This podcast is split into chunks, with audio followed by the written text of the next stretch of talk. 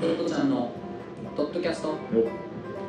トットちゃんのボーカル担当翔くんですトットちゃんの音楽担当健吾さんですあのロックバンドトットちゃんによるポッドキャスト番組がついに復活すっかり中年になったトットちゃんの2人が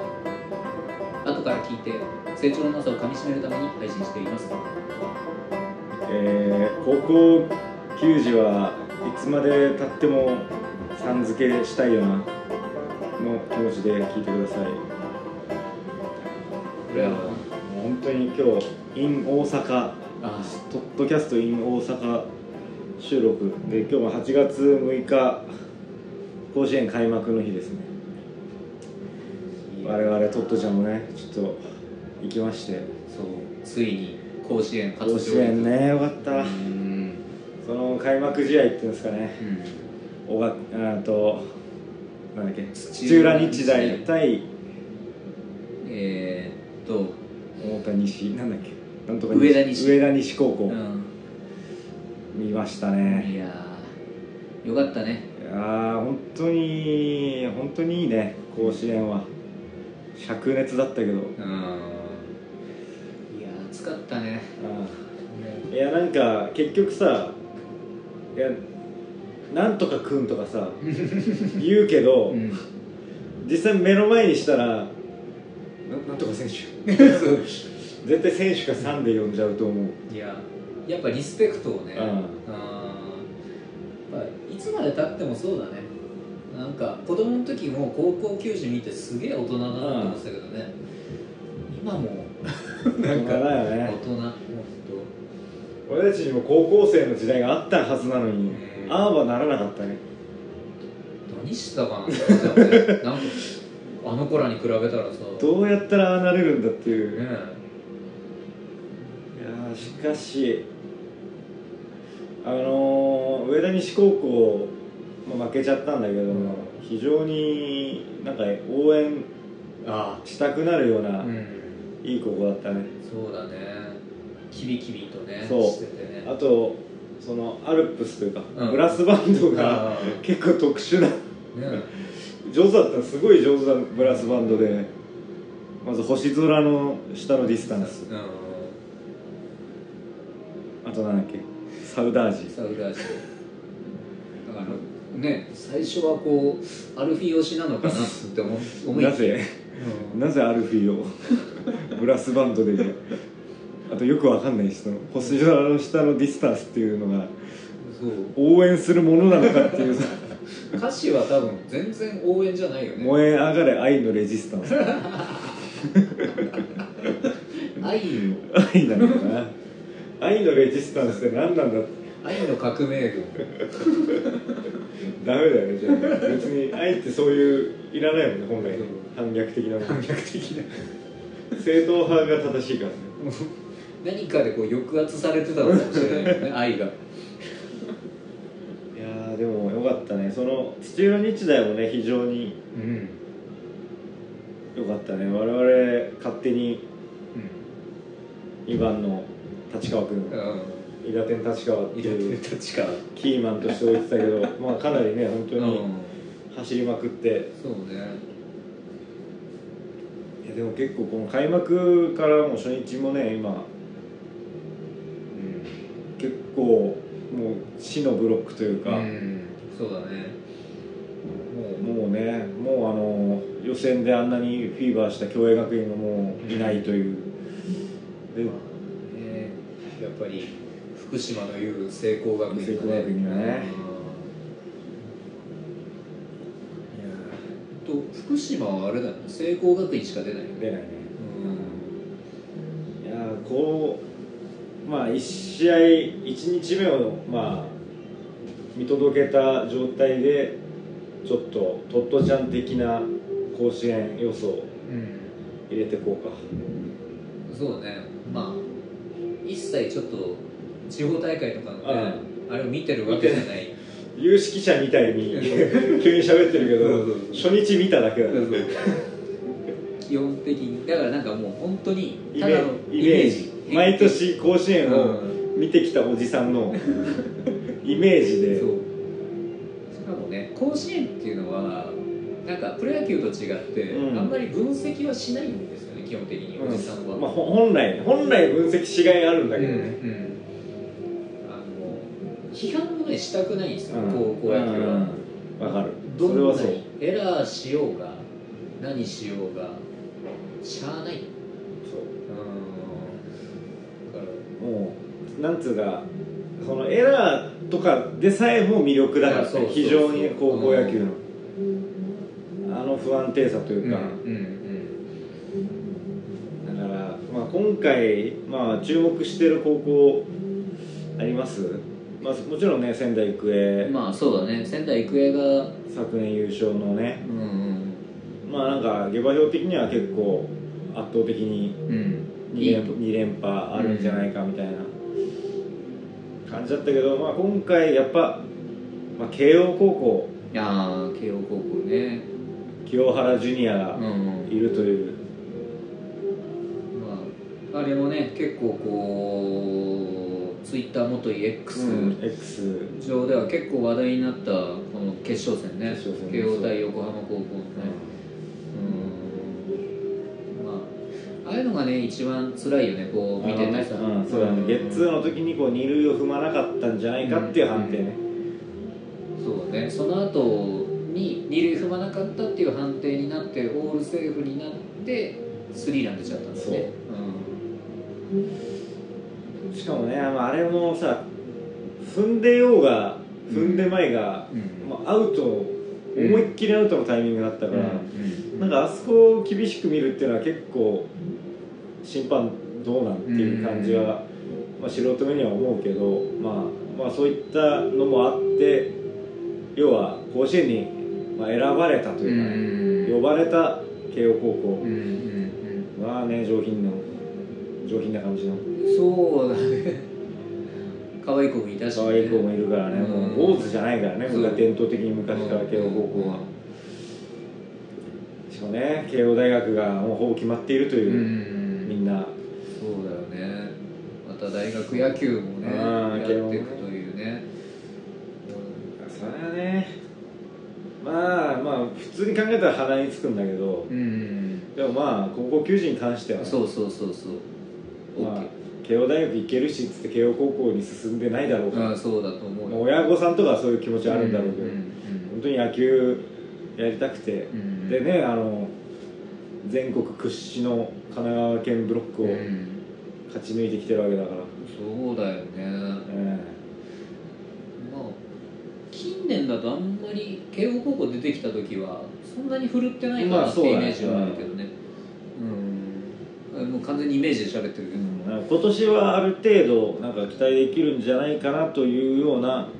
気はしてます慶応高校の初戦の相手は福井県北陸高校うんあでも勝ったら広陵なんだ相手あー結こ構、れね今年の広陵は結構注目されてるよねあのー注目選手うんなんかいるんだようんなんか大体いつもうんいいピッチャーいるよね広ね広陵って、まあ中部地方中国地方のよりすぐりが来るんでしょう、でまあ相手が、まあ、島根だからねまあそれはしょうがないねまあちょっとここは硬い感じかなという、まあでも何やるか分かんないからうねん、まあ、まあだから慶応対広陵っていうのがまあ序盤の、うん序盤というかまあこのブロックのちょ次っと回戦の見見見ものというかん盛り上がりのとこですね、あ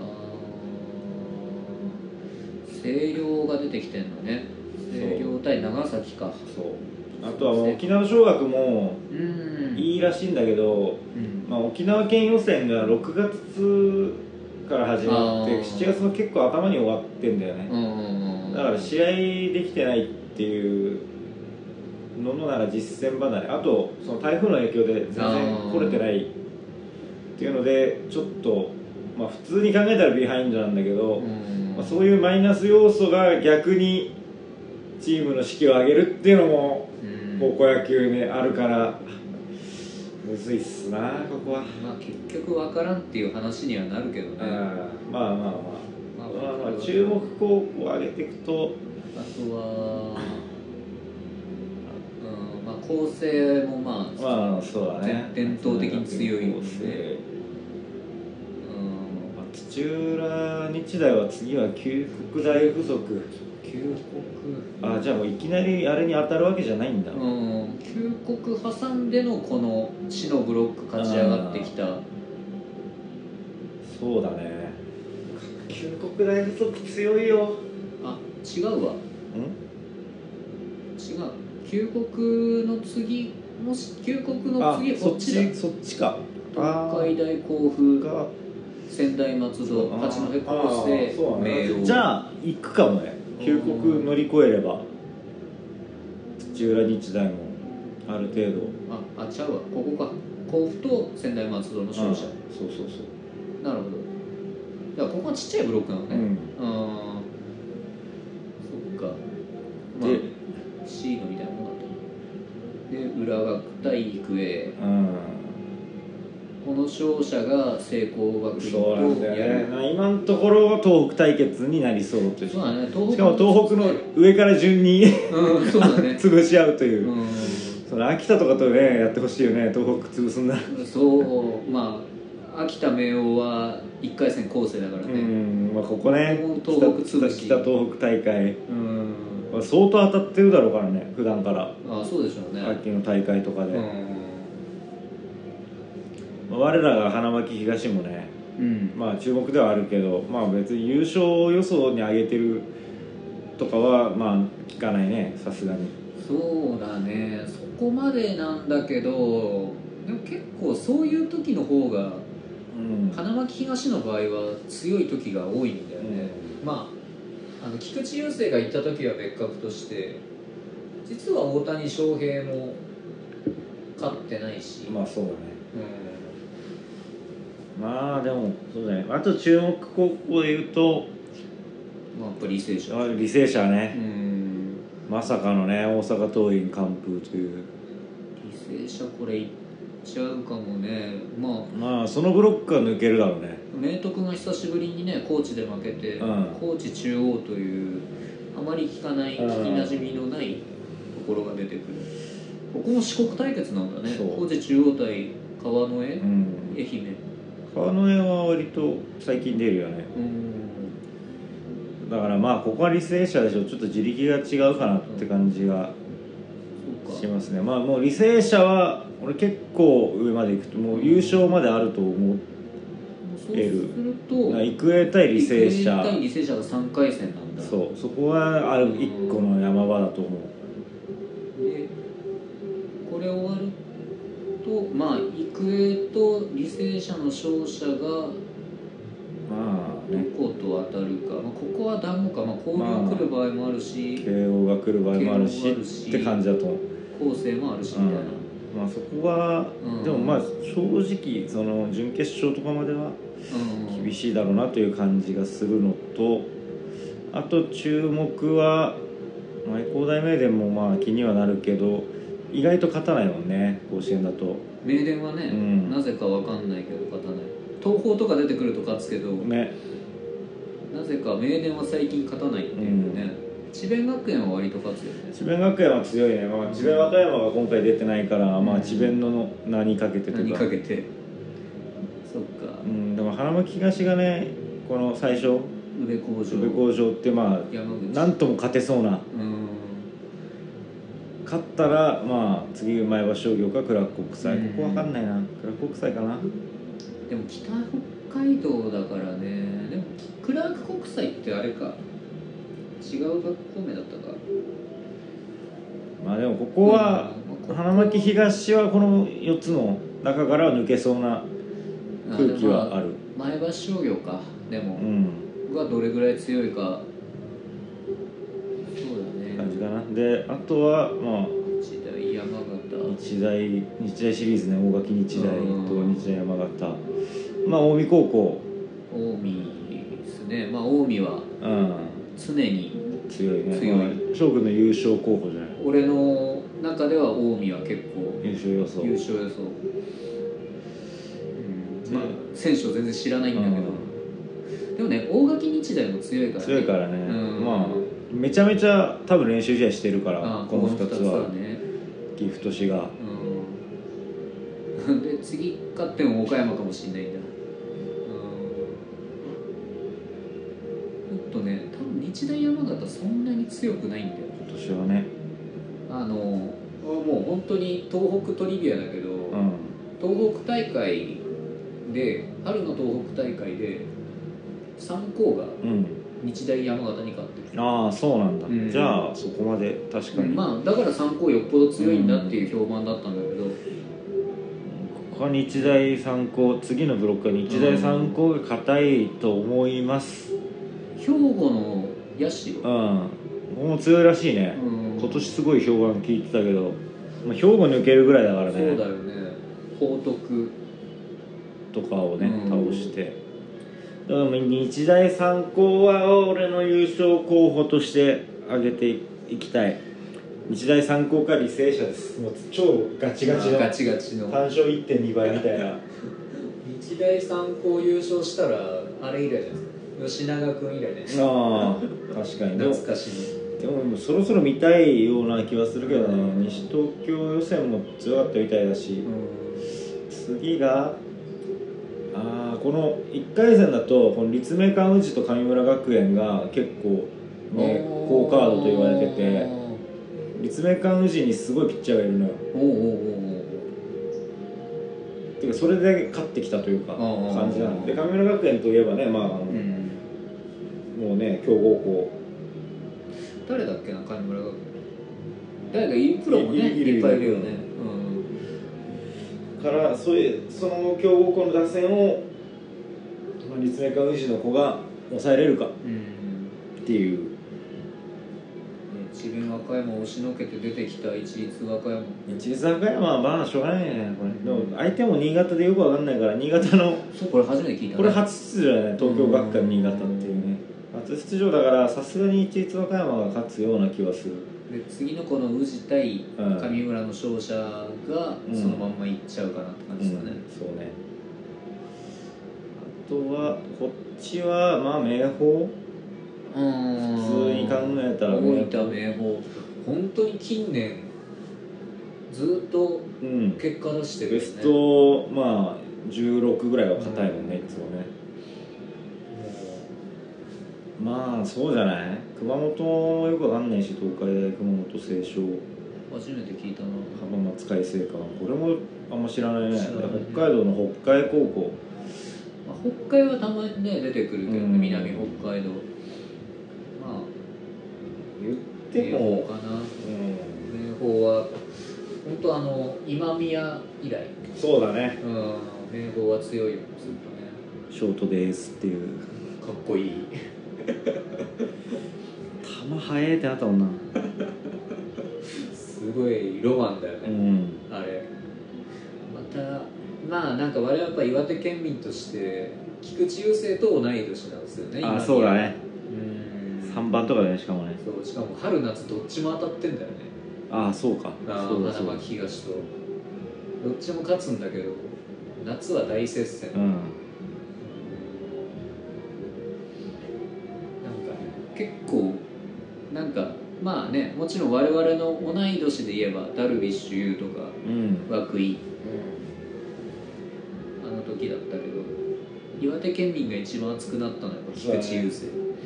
ダルビッシュのまあ準優勝もね選抜準優勝もだいぶ熱かったけ熱かったけどねあのせん花巻東か菊池雄星のベスト4かな夏ベストベスト4だよね春は準優勝ねあれは良かったねキャラが全員立ってたっていうかみんなプロ行ったからねうんまあな春負けたのがうーっと今村ああ広島の吉野長崎西邦だっうけで夏の1回戦で当たったのが長崎日大の大瀬良んああそっかうん大瀬良そうだね菊池雄星世代だあチャンピオンズのねああのち世っちゃい界一面白ちっちゃいい方ねあうんのあの人が3年生の時の1年生ですよね大瀬良があそうなんだらしいよ甲子園出てんだよね確かね、うんうんうんチャンピオンズね第3キャッチャ第ー4でキャッ第チャ4かー 第4キャッチャーでピッチャーが3人だったからってやつねな受けることもなかったってやつそうでもうまかったんだろいやさすがにねでもなんかそれがなんか「オールナイトニッポンゼロ単発でやった時のやつをたまたま聞いたんだけうなどなんかあの「お前は試合には一切出さない」って言われたって言ってたらしいうんあそうな第4キャッチャーのあまあそうまあまあ普通は出しろないよそうでもさベンチ入れたの三軍だったらしいよあそうなうのんなんでだろうねだか不ら思議だけどだから良かったんだろう、うん何かこうムードとか面白かったんだうんいや実際なんか、まあ、本人が言うには学校で一番面白かったまさか日本一面白いからまあだからそういうことだよな、うん多分明るくなるっていうので、さすがに大瀬良と連絡は取れないんだろう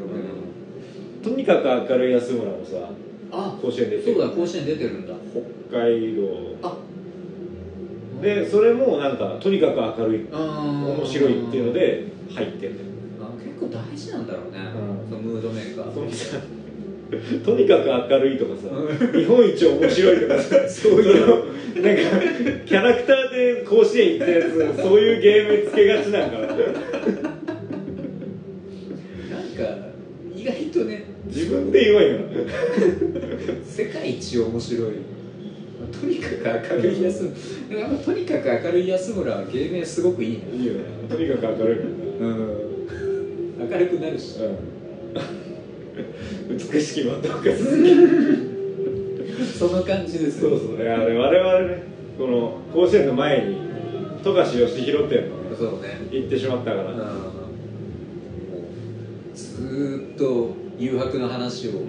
会場でしまくっていやー楽しかったなんねかバンバンこう記憶の扉 がそうそう誘惑のうん開いてくんだ開いてった感じがしたな気持ちよかったなうんいやー楽しかったないやーあれは本当にいいものだうんまあなんか展示としてそんなうんすごいものがあるわけじゃないんだよ、基本生原稿、うんあのまあ書き下ろしイラストとか、まあいくつかあってぐらいなでもいいんだよね生原稿見れるだけでそうそれだけで記憶がバーンって蘇ってくるからうわーやっぱでも言うまあ「ハンターハンター」もねいいんだけど、ううんん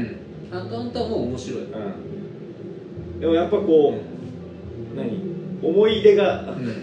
思い入れというかねうんそれは全然違かったうん悠々白書と「ハンターハンター」ではそれをあそこで知ったよなんだったらねうんこんなに悠々白書好きだっ たそうそうそうあとこんなにいろいろ知ってんだなっていう、もう本当にやばかったね翔くんがすごかったね 確かにさいやなんかだから名前これ誰だっけって聞かれて、まあ、全部わかるじゃんうでもなんかさすがにちょっと俺も適当に言い過ぎたかなって思って、んあの調べて調べて合ってた気持ち悪いな確かにいやーねすごい細かいのいっぱいで覚えてたもんやっぱ覚えちゃうよねまあ覚えちゃいはするんだけど、でも俺が覚えてなかったやつも翔くんバンバン答えてたかまあだから子供の時にうんマジでそれしか読んでないかららそうあのー子供があの恐竜500種類知ってるみたいなうんそうそうそうそうそうあれたまにねあうの、ん、うん天才キッズみたいな感じで、うんうん電車めっちゃ詳しいみたいなそうそうそうでも違うんだよね、あれはねそれしかやってないからそうあれは天才じゃないんだよ、うんうん俺たちも悠々白書できたもんねそう子供有の頃楽書でできたから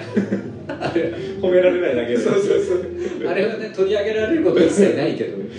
そうそうなんだったらもう今は覚えてないけどあの魔界編で出てくる、うんライゼンとかムクロとか のあの霊力 揚力値揚力値いろんなあの攻撃ヒット力みたいなパラメーターも覚えてたもんなんだったら全然覚えてたとう思うよ、んあのあの時のクラマの揚力値いくつみたいなそうそうそうよあのね原画でもあったけどあのねシャチをあのうん予備の配下ナンバー2配下のシャチシャチをねをほふった時のほふったやつね、うん揚力値のさメーターが急にバーンって上がってるあの数字ねシャチがなダサくてなダサくてねジェラってねそうあのークラマがあれを連れてくんだよねチューとうんかうんうんジンとかを強くしてうんうんなんかバツにどうだっつってもう戦力補強したぞっつったらなんかシャチがここんなわけわかんないや つ入れるんすか いいいんすか本当に みたいな俺はそういうわけわかんないの入れるの嫌だったんで今までやってこなかったんですけどでもヨミンがね 「お前何してるの?」この数百年何してる500年何をお前は500年何をしていたって言われてグググ戻れグググヌヌヌクラマメってなってでほふられるってやつあれは最高のモブね通路で待ち伏せしてる、うんバーンってマントをはためかせてそうシ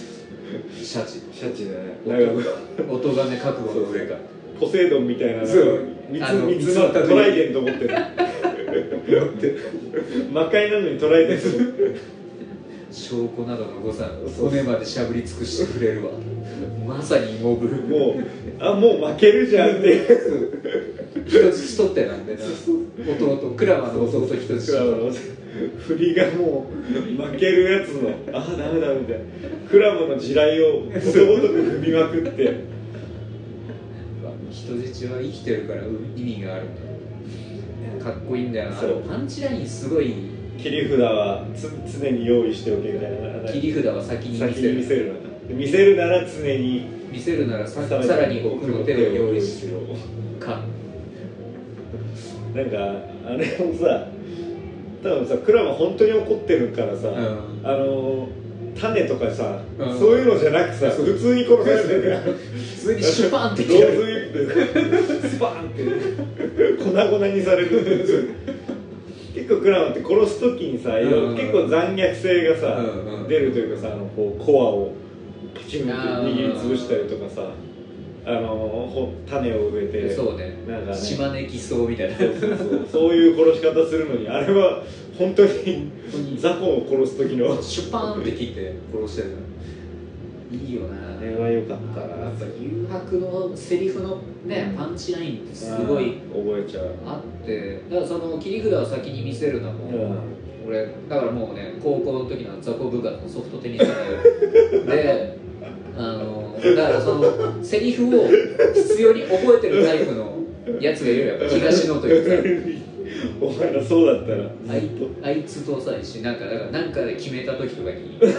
俺が切り札を先に見せる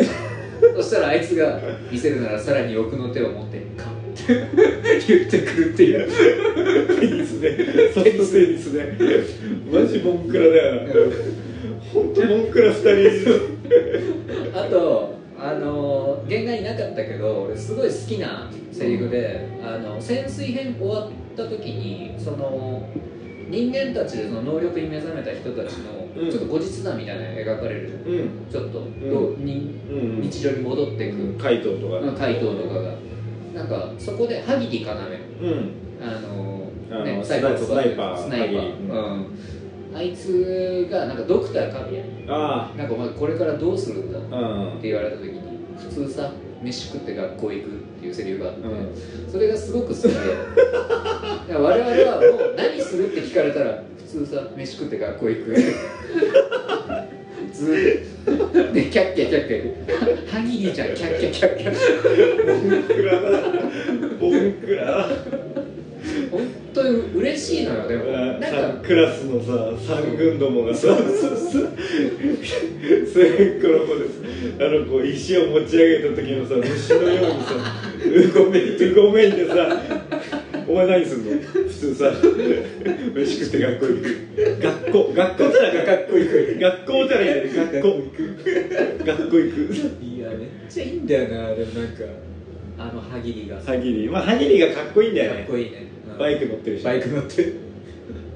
バイク乗って手放し運転だよねそうそうそうシュッて飛ばしてくる消しゴムをな消しゴムだけしゴム消しゴムまあなんかいろんなのがうんかっこいいハギリは、面白いまああれ、ハギリの能力はさその後あの「ハンターハンター」あの確かにアリ編のダツダツでダーツねダツでダーツそのまま採用されてるもんねダツでダーツ強すぎるけどあれでもはキルアがねうんで電電力で電気でこうで電気で反応するってよよくわかんないこう刺さった時にピッて反応す取るれてる刺さりはするんだみたいな結局どこに刺さるか分かってたからそう取反れ取応れできるみ取たれいなうんうんうんいやあの理屈っぽさがねやっうぱん理屈っぽかったね理屈改めて見てもう超理屈だよねうんなんかね富樫悠々白書がまあ一番まあシンプルだけど、うんやっぱでも潜水編からは相当理屈っぽいそもうんねやっぱりあそこがもう本当境目だったうねん回答怪盗のねあのタブタブーねうんあそこをめちゃくちゃ頭使ったもんあの遊んだよねそれこそ、うんいやややったあれはやったみたい50音ずつ消していくやつ、うんうんうんあれはマジでやった思いのほかむずいんだよねうんあれはむずいよねでもよかったな富樫をしろってやっぱああついでに俺にも飲み物くれって熱いって言っちゃうああーついでにあーついでにあれなたまにこう女子が「ああなるほどね」っつって「あ今ああなるあなるって言ったドンドン魂ぐしゅその回答バカすぎるからなタブーアナルにする今からこの部屋で「あなる」と言ってはいけないバカすぎるから「ああなるほど」にな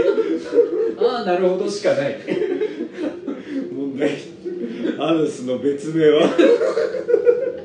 いや言わんしっていう言わんしだってケツの穴とか言わないのかどなんだとなんだとああなるほどねそういうことかドンそこだけうんそこ一点でたまに思うよねあの、テレビとかでもさ、うんたまになる時あるじゃうん、んなってる時あるじゃん、うんで俺だけ気づい気づいちゃったってそう俺じゃなきゃ見ろっそれ反対だったからていやもうあそうそのミームはさ、うんもう反対反対知らなくてもさ、うん俺じゃなきゃ見逃しちゃうねはさ、うん通用するもんねそうねまあママタルトがやってるもんね、うんだから真空ジェシカ m 1もネタああでもやったね入ってたねそうだそうだ、うん真空ジェシカがやったあれもう一般ミームだもんもうね何のセリフか分かんないで言ってる人いるよね絶対あのキャラあそこでしか出てこ ないしね日本屈指に実際あの名前がついてないから俺じゃ俺じゃなきゃ見逃してた人って言ってしかも見逃さなかっただけでさ後に出てこないんですよあの団長のインドアヒューシッシュに食われちゃってたからまあそうなんだあれはうんいやーなんだかんだ「ハンターハンター」も喋れるっていうねミーム力はハンターハンターの方が強いよやっぱあそうだねうん使われてるのいっぱいある通貨これが限界ねああ円の範囲ねはいとかまあでも最初よく分かんなかったけどねどどれぐらいすごいのかが分かってなくてああの円すごいじゃんと思ったよねでもなんかキルアーのじいちゃんが 300m ぐらい演してたからちょっととんでも ないけど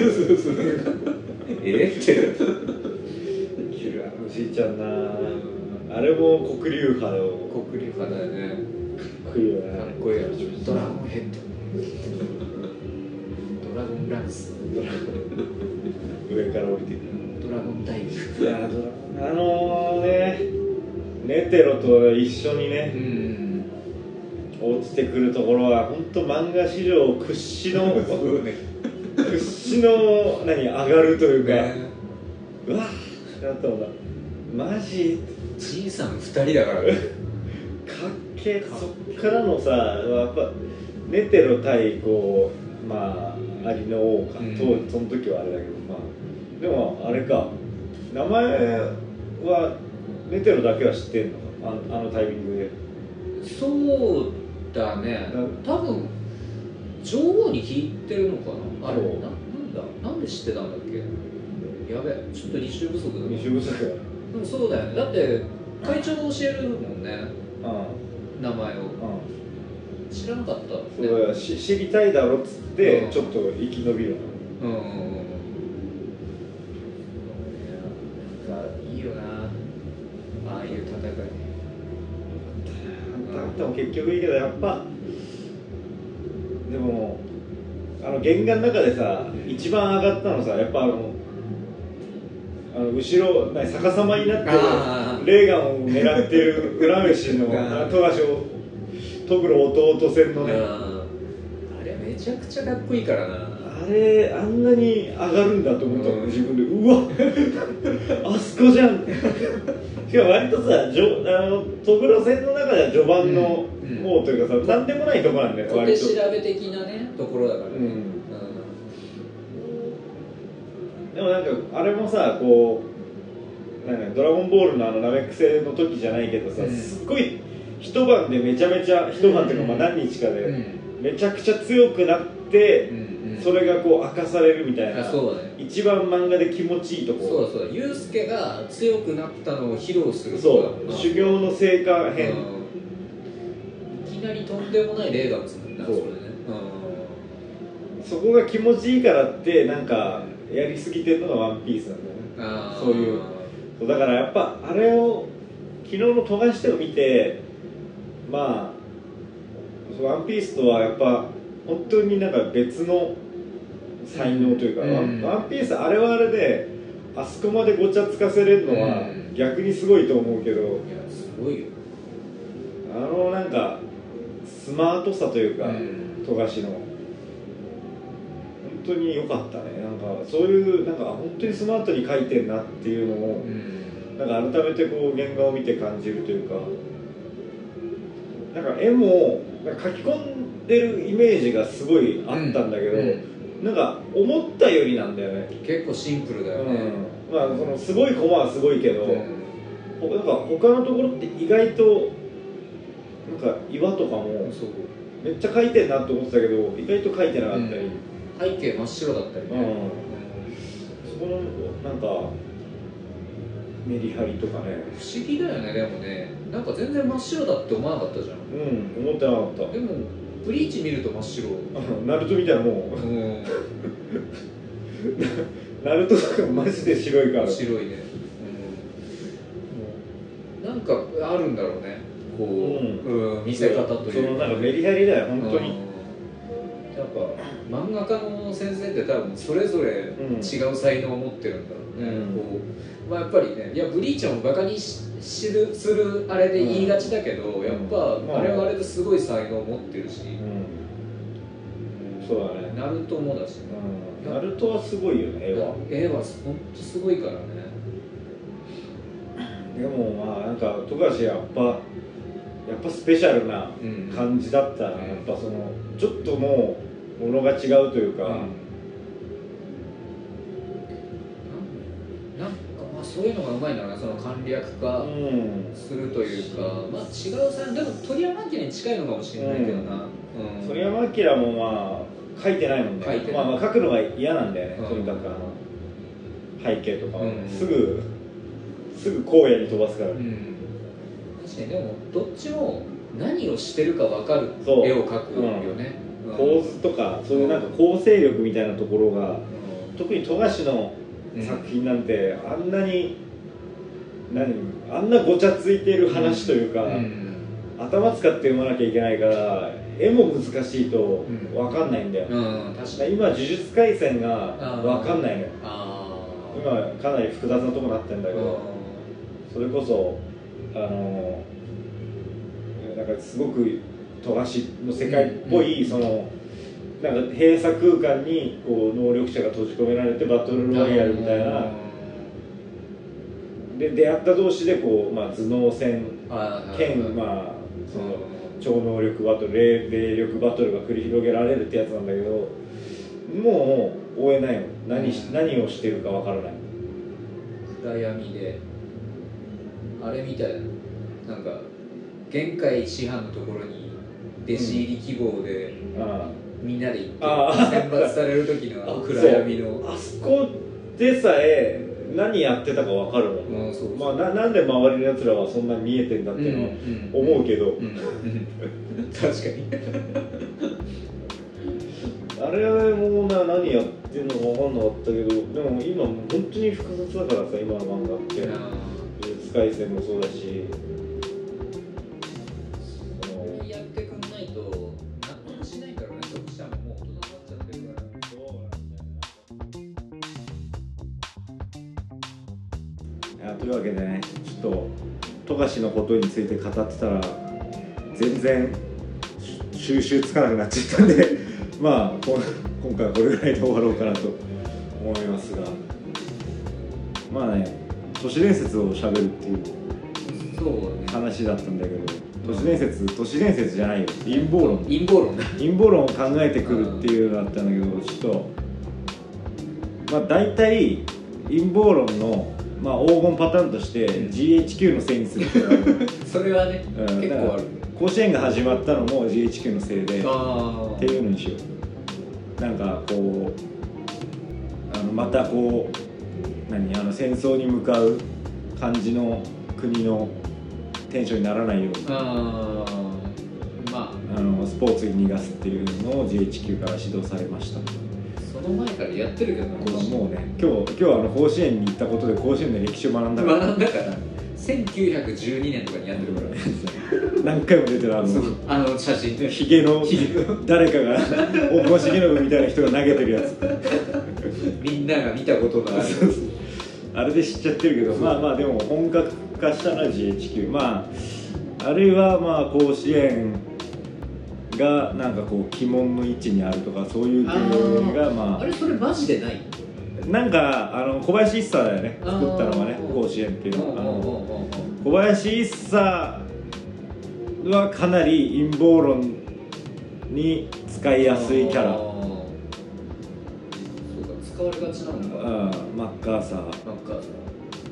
ー岩崎弥太郎ああ岩崎弥太郎やってんなうんーまあ勝海舟勝海舟もなとかまあ古くはやっぱ安倍の生命うん 実はねうんごぼう生だってそうそうそう実は五芒星のこの結ぶとなんかとにかく地図上の線を結ぶのが好きな の陰謀論の人はで何かだからあの昔のギリシャの人とかが暇だから星空見て せ星座から神話を作ってたみたいな話なの、うね人間ってのはやっぱ進化しないんだね何何千年経ってもん陰謀論者は街並みを見て線を結ぶそうそうそうそし進んてじゃうっていうごぼう星を作るで神話を神話だからね神神話話を作るってね そう